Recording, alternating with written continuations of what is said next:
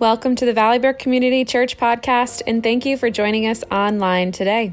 You're about to hear a message from our current series, Summer in the Gospels.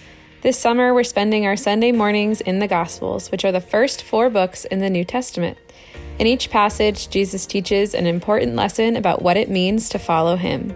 When we read these scriptures, it will help us learn more about Jesus and how to help us follow him. To watch any of our previous messages or find all listening platforms, we encourage you to visit www.valleybrook.cc forward slash on demand. Enjoy! Valley we're excited today. We have a guest speaker who's going to be coming to us to, to share God's word with us. His name is Brian Rooney. He serves here on our worship team in various capacities. We're grateful to hear from him. He's a young man who has studied uh, in ministry and in counseling. So uh, please uh, just prepare yourselves for what God's going to speak to you through Brian this morning. Good morning, everyone. My name is Brian Rooney, and I've been uh, attending Valley Brook for a little over a year now, and uh, I've been given the honor of speaking this morning. If my name doesn't ring a bell, you might have heard me referred to as Jenna's fiance or that really big tall guy with a beard that she keeps bringing around with her. So uh, hopefully one of those uh, makes the cut. Uh, to give you a little bit of background, I used to work at Valley Baptist over in Avon. I used to work in their student ministry department. I left eventually to go study uh, further at seminary, but also because kids scare me. Um, but also, I received a clinical counseling degree, and I'm currently a children and families therapist working in Bristol. So, a few weeks ago, Pastor Clark asked me to speak, and after some discussion, the topic we landed on for this week was loving your enemies. So, that's our topic this morning. So I thought I'd start off by asking can you think of a harder topic to teach on? I mean, like, so many of us have so many very specific enemies or you know situations so like how can one possibly do this or even is there a way to possibly do this effectively teaching everybody how to love their enemies in a way that would matter to everyone so i have to ask if you were given this task of teaching to a large group of people how to love their enemies, what would you tell them? You know, would you give them a personal story from your experience? Would you give them maybe a book that you found at Barnes and Noble? Or what about maybe advising them to just keep their distance away from them and not have to deal with them, love them from afar, and just kind of keep separated from them? Well, if you're anything like me, then that last one hit the jackpot because honestly, that's exactly how I've handled many of my enemies. Because in essence, I'm keeping them at arm's length so that I don't have to interact with them.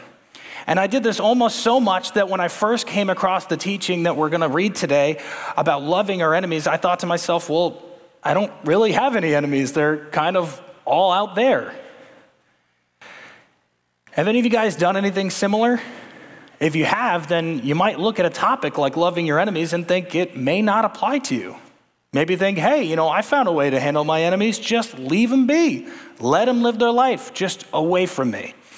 If they want to keep acting the way they are, let them do it. If they want to keep believing the things that they choose to believe in, let them do it, just not around me. You know what? Why not just let them move away to another state or country, put them all in the same place and let them live that way? Because honestly, I don't need them here and, and, and they'd be happier that way. It would just be better for everybody. Now, again, if you're anything like me, that, while it's a little humorous the way that I'm kind of stating it, it actually kind of sounds like a pretty good idea you know, because not having to deal with difficult people is easier and definitely less burdensome, and you have a lot less daily stress. And trust me, I'm a therapist. I work with daily stress that people have, and, you know, we try to reduce it. So this sounds kind of like a really good way.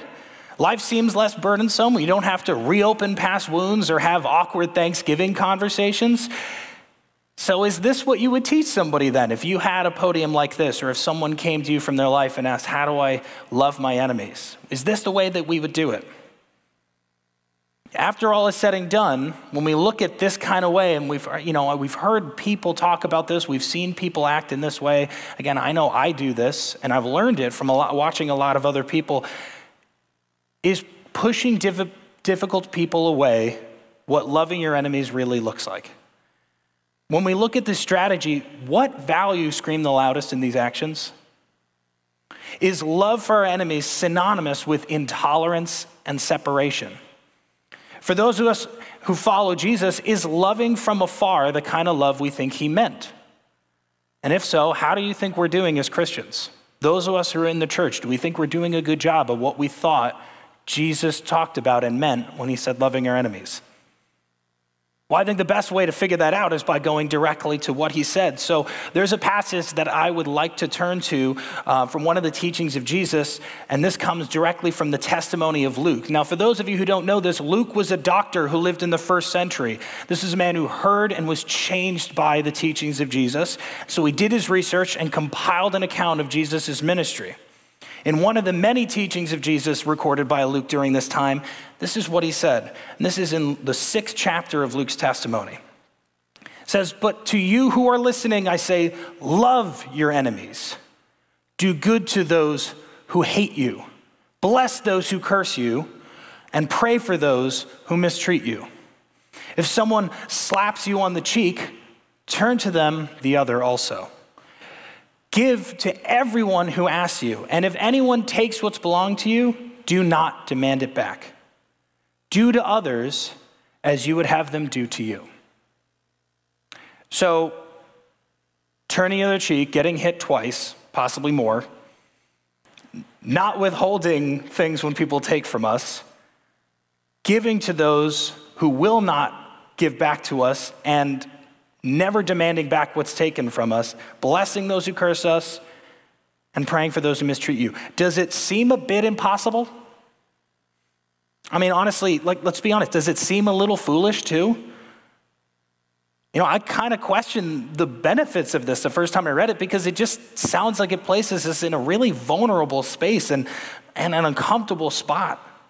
It almost seems a completely opposite way of how many of us treat our adversaries currently. And so, what are some of your initial thoughts on this strategy that, gives, that Jesus gives us? You know, why should we apply this change at all? So, if I could, I'd like to look at this differently for a moment. I think that would be um, beneficial. Instead of doing this for our enemies, I want you to imagine Jesus was referring to your friends and family instead. Imagine he was charging those of you who are listening to love their friends and their family this way, to give to them when they're struggling or when they mistreat you. Would it be hard to do these things if it was for a loved one? Would you walk the extra mile for your son or your daughter or your father or your mother? Would you take a hit from them and stay present with them if you knew what it would lead to? Would you offer more to them if you knew that they were in need? For me, obviously, the answer to this is yes, obviously, because my in laws are here and I'm kind of scared to say anything else. so I'd like to pause here just for a moment. So, again, I'm a mental health therapist and I primarily work with children and family in the Bristol area, and I commonly work with my clients through their social interactions and their self esteem. As my office is in a public school, this is pretty much a daily thing that I deal with. And so when I'm sitting with these kids and listening to their difficulties that they're having with other people, it's very common for me to hear statements similar to, well, I'm better than they are. I was raised well, I respect my parents, and I get my homework done. And I do a lot of nice things for my friends. I'm a good person, they're the jerk.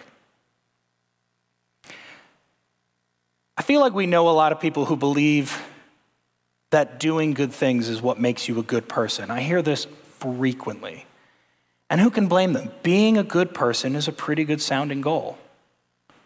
So if being good is the prize that a lot of us seem to have, or a lot that we hear very frequently, then wouldn't just doing all of these things Jesus spoke about, like turning the other cheek and you know giving to other people, wouldn't this just be fulfilled by just doing it for those who are around us and that we love, like our friends and our family? We're doing all the nice things, so shouldn't be that shouldn't that be enough? Like why not simply just do these things to those around us? To those who have we have chosen to spend our time with. Couldn't we still keep our adversaries at bay and do this and be good? So, unfortunately, Jesus taught during a time that didn't have 30 second TikTok reels. So, we have his full teaching and we can't just like cut it there. So, we actually have to read the full thing here. This is, you know, what happens when you have books and stuff. So, he continues on in his point by saying this He goes, If you love those who love you, then what credit is that to you? Even sinners or wicked people love those who love them. And if you do good to those who are good to you, what credit is that to you? Even wicked people do that. If you lend to those from whom you expect to be repaid, what credit is that to you? Even wicked people lend to other wicked people expecting to be repaid in full. But love your enemies, do good to them, and lend to them without expecting to get anything back. Then your reward will be great, and you will be children of the Most High, because He is kind to the ungrateful and the wicked. Be merciful, just as your Father is merciful. This means that even the people we see as adversaries, they're doing the same thing to the people that they love. So the question is where does that put us? Are we any better than our enemies, or are we really the same? But Jesus said something critical here, and I think I just want to take a moment to just focus on this. I think this is one of the most central things that he says. And a lot of times, I've read this before, and I've heard a lot of people read this, and they miss this. Jesus is telling us that God is loving to those who do not care for him, that he is kind and blesses those who are wicked and ungrateful, even though they may never thank him for it, and that he is calling us those of us who are listening and want to be called children of God, children of the Most High, he's saying the mark of that is by loving and giving to those who will revile you, persecute you, and who will never give back to you. You know, the Apostle John, one of Jesus' closest friends and inner circle members of the disciples, says that God is love. And this means that love is an attribute of God, and that God loves those who don't care for him. That that's what love is when the Bible speaks of love. Jesus is saying that the love he desires is a love with no strings attached, no desire for repayment, and without making things even. See, this is what separates the world when the world says what love is and what God says it is. Love is not just for those who are like us, it is for those who hate us and for those who we might hate. You know, Pastor Clark taught us last week, for those of us who are here, on how the Christian movement altered history so quickly and with such power because people gave to one another and they loved one another. And here we learn that they did not just do this by loving those whom they liked. They gave and loved on all of those who were around them, so much so that it changed the world because no one was safe from their love. That is the love of Christ. You know, one of the reasons I accepted to speak on this passage is because of how much I needed this in my life. And you'll hear this very frequently with people who come up and speak, or at least I hope that you do. You know, I realized that as a person who claims to follow Jesus, I was consciously choosing to live against what he had asked of me as a seminary student who thought he, you know, understood everything in the Bible, I realized that if I'm not loving and giving to those who hate me, then I'm not following Jesus' commands. I'm just trying to look good by claiming to know a lot of Bible. But in reality, if I don't do this, it shows that I really don't. It was when I fully acknowledged that as someone who claimed to follow his word, I was avoiding this area because I thought the rest would be good enough or that hopefully God would be more impressed with all my other good deeds. I was okay with judging my enemies from afar and keeping them at bay, and I kept making excuses of why I'm better than them. In a way, I was completely doing away with them in my mind as a way to make myself feel better. And then I realized very quickly that Jesus had such an issue with religious people that did this, and that they and people who didn't love on others that were outside of their circle. He never liked people like this because they weren't like him. And I realized that if I continued in this, I would be presenting a very different Jesus to the world than what the Bible says that he was and who he is. So, if we're serious about following Jesus and trusting him and loving like him, how are we going to do this? Because changing from avoiding our enemies to loving them is a pretty big deal. So, in order to love our enemies, it requires us to be intentionally courageous, to see our enemies as God sees them, as his children whom he loves, just like you and me.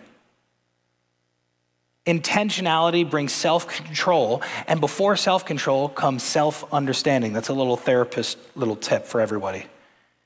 Jesus' love was intentional. And we can see that through his life. And the primary way Jesus did this was through prayer.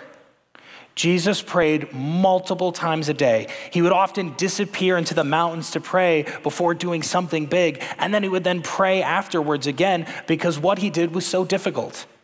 He would pray before and after, and so I think we need to do the same. Jesus dedicated himself to what God called him to do before and after every single situation. Prayer unites us with our goal. It's not just for asking for things, it's rededicating ourselves to our mission. And so, praying before and after any kind of difficult situation redirects us and then reminds us of why we did it.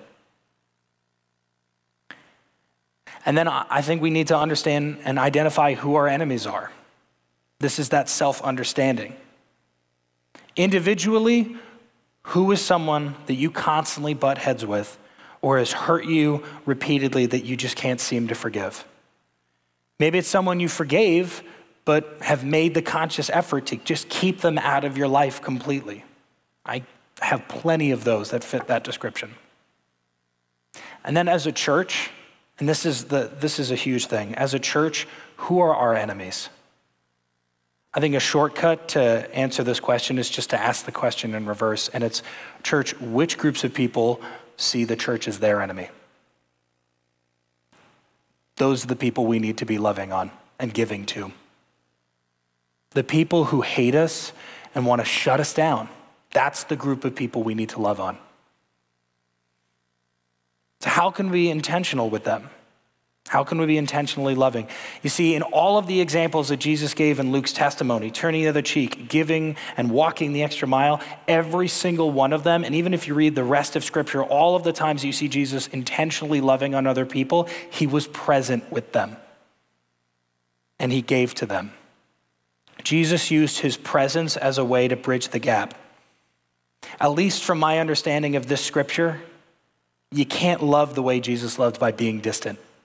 You have to be present. You know, there's a section of the letter from James, Jesus' brother, that is, I just think is so powerful to this point because it really reminds us of how important this is. And James says to those of them in the Christian community he was speaking to, he said, Be doers of the word and not hearers only, deceiving yourselves. For if another is a hearer of the word and not a doer, he is like a man who looks intently at his face in the mirror and when he looks at himself and goes away and immediately forgets what he looks like. The one who looks into the perfect law, the law of liberty, and perseveres, being a hearer, not one who forgets, but a doer who acts, they will be blessed in their doing. In essence, this means if we walk away from today and we don't apply this to our life, we will have wasted our time. It would have been like we never heard it in the first place, we never came to church, and we didn't hear this teaching. It just comes in one ear, out the other one. You know, a famous teaching from the Apostle Paul says that knowledge puffs up, but love builds up. Christ has charged those who follow him to love how he loved, not just to know a lot of Bible. So coming into Sunday mornings, just listening and going on with their life and not applying it, that's not what he called us to be. You know, Pastor Clark taught us a few weeks ago that Christ's love is not about information, it's about transformation. So we here at Valley Brook, we hear this frequently. And so we want to make sure that we are doers of the word and that we are lovers. That we're not just focused on being good, but we're focused on being loving. Our mission at Valley Brook is to love God, love people, and change the world. And it's really how it's really funny how simple this is and yet absolutely profound. Because if you love God and then you love people the way that God loves you, a love that does not require repayment and a love for those who hate you, it's going to change the world. So, what stops us from being intentional and loving? I have to ask that. Is it our ego? Is it our fear of vulnerability?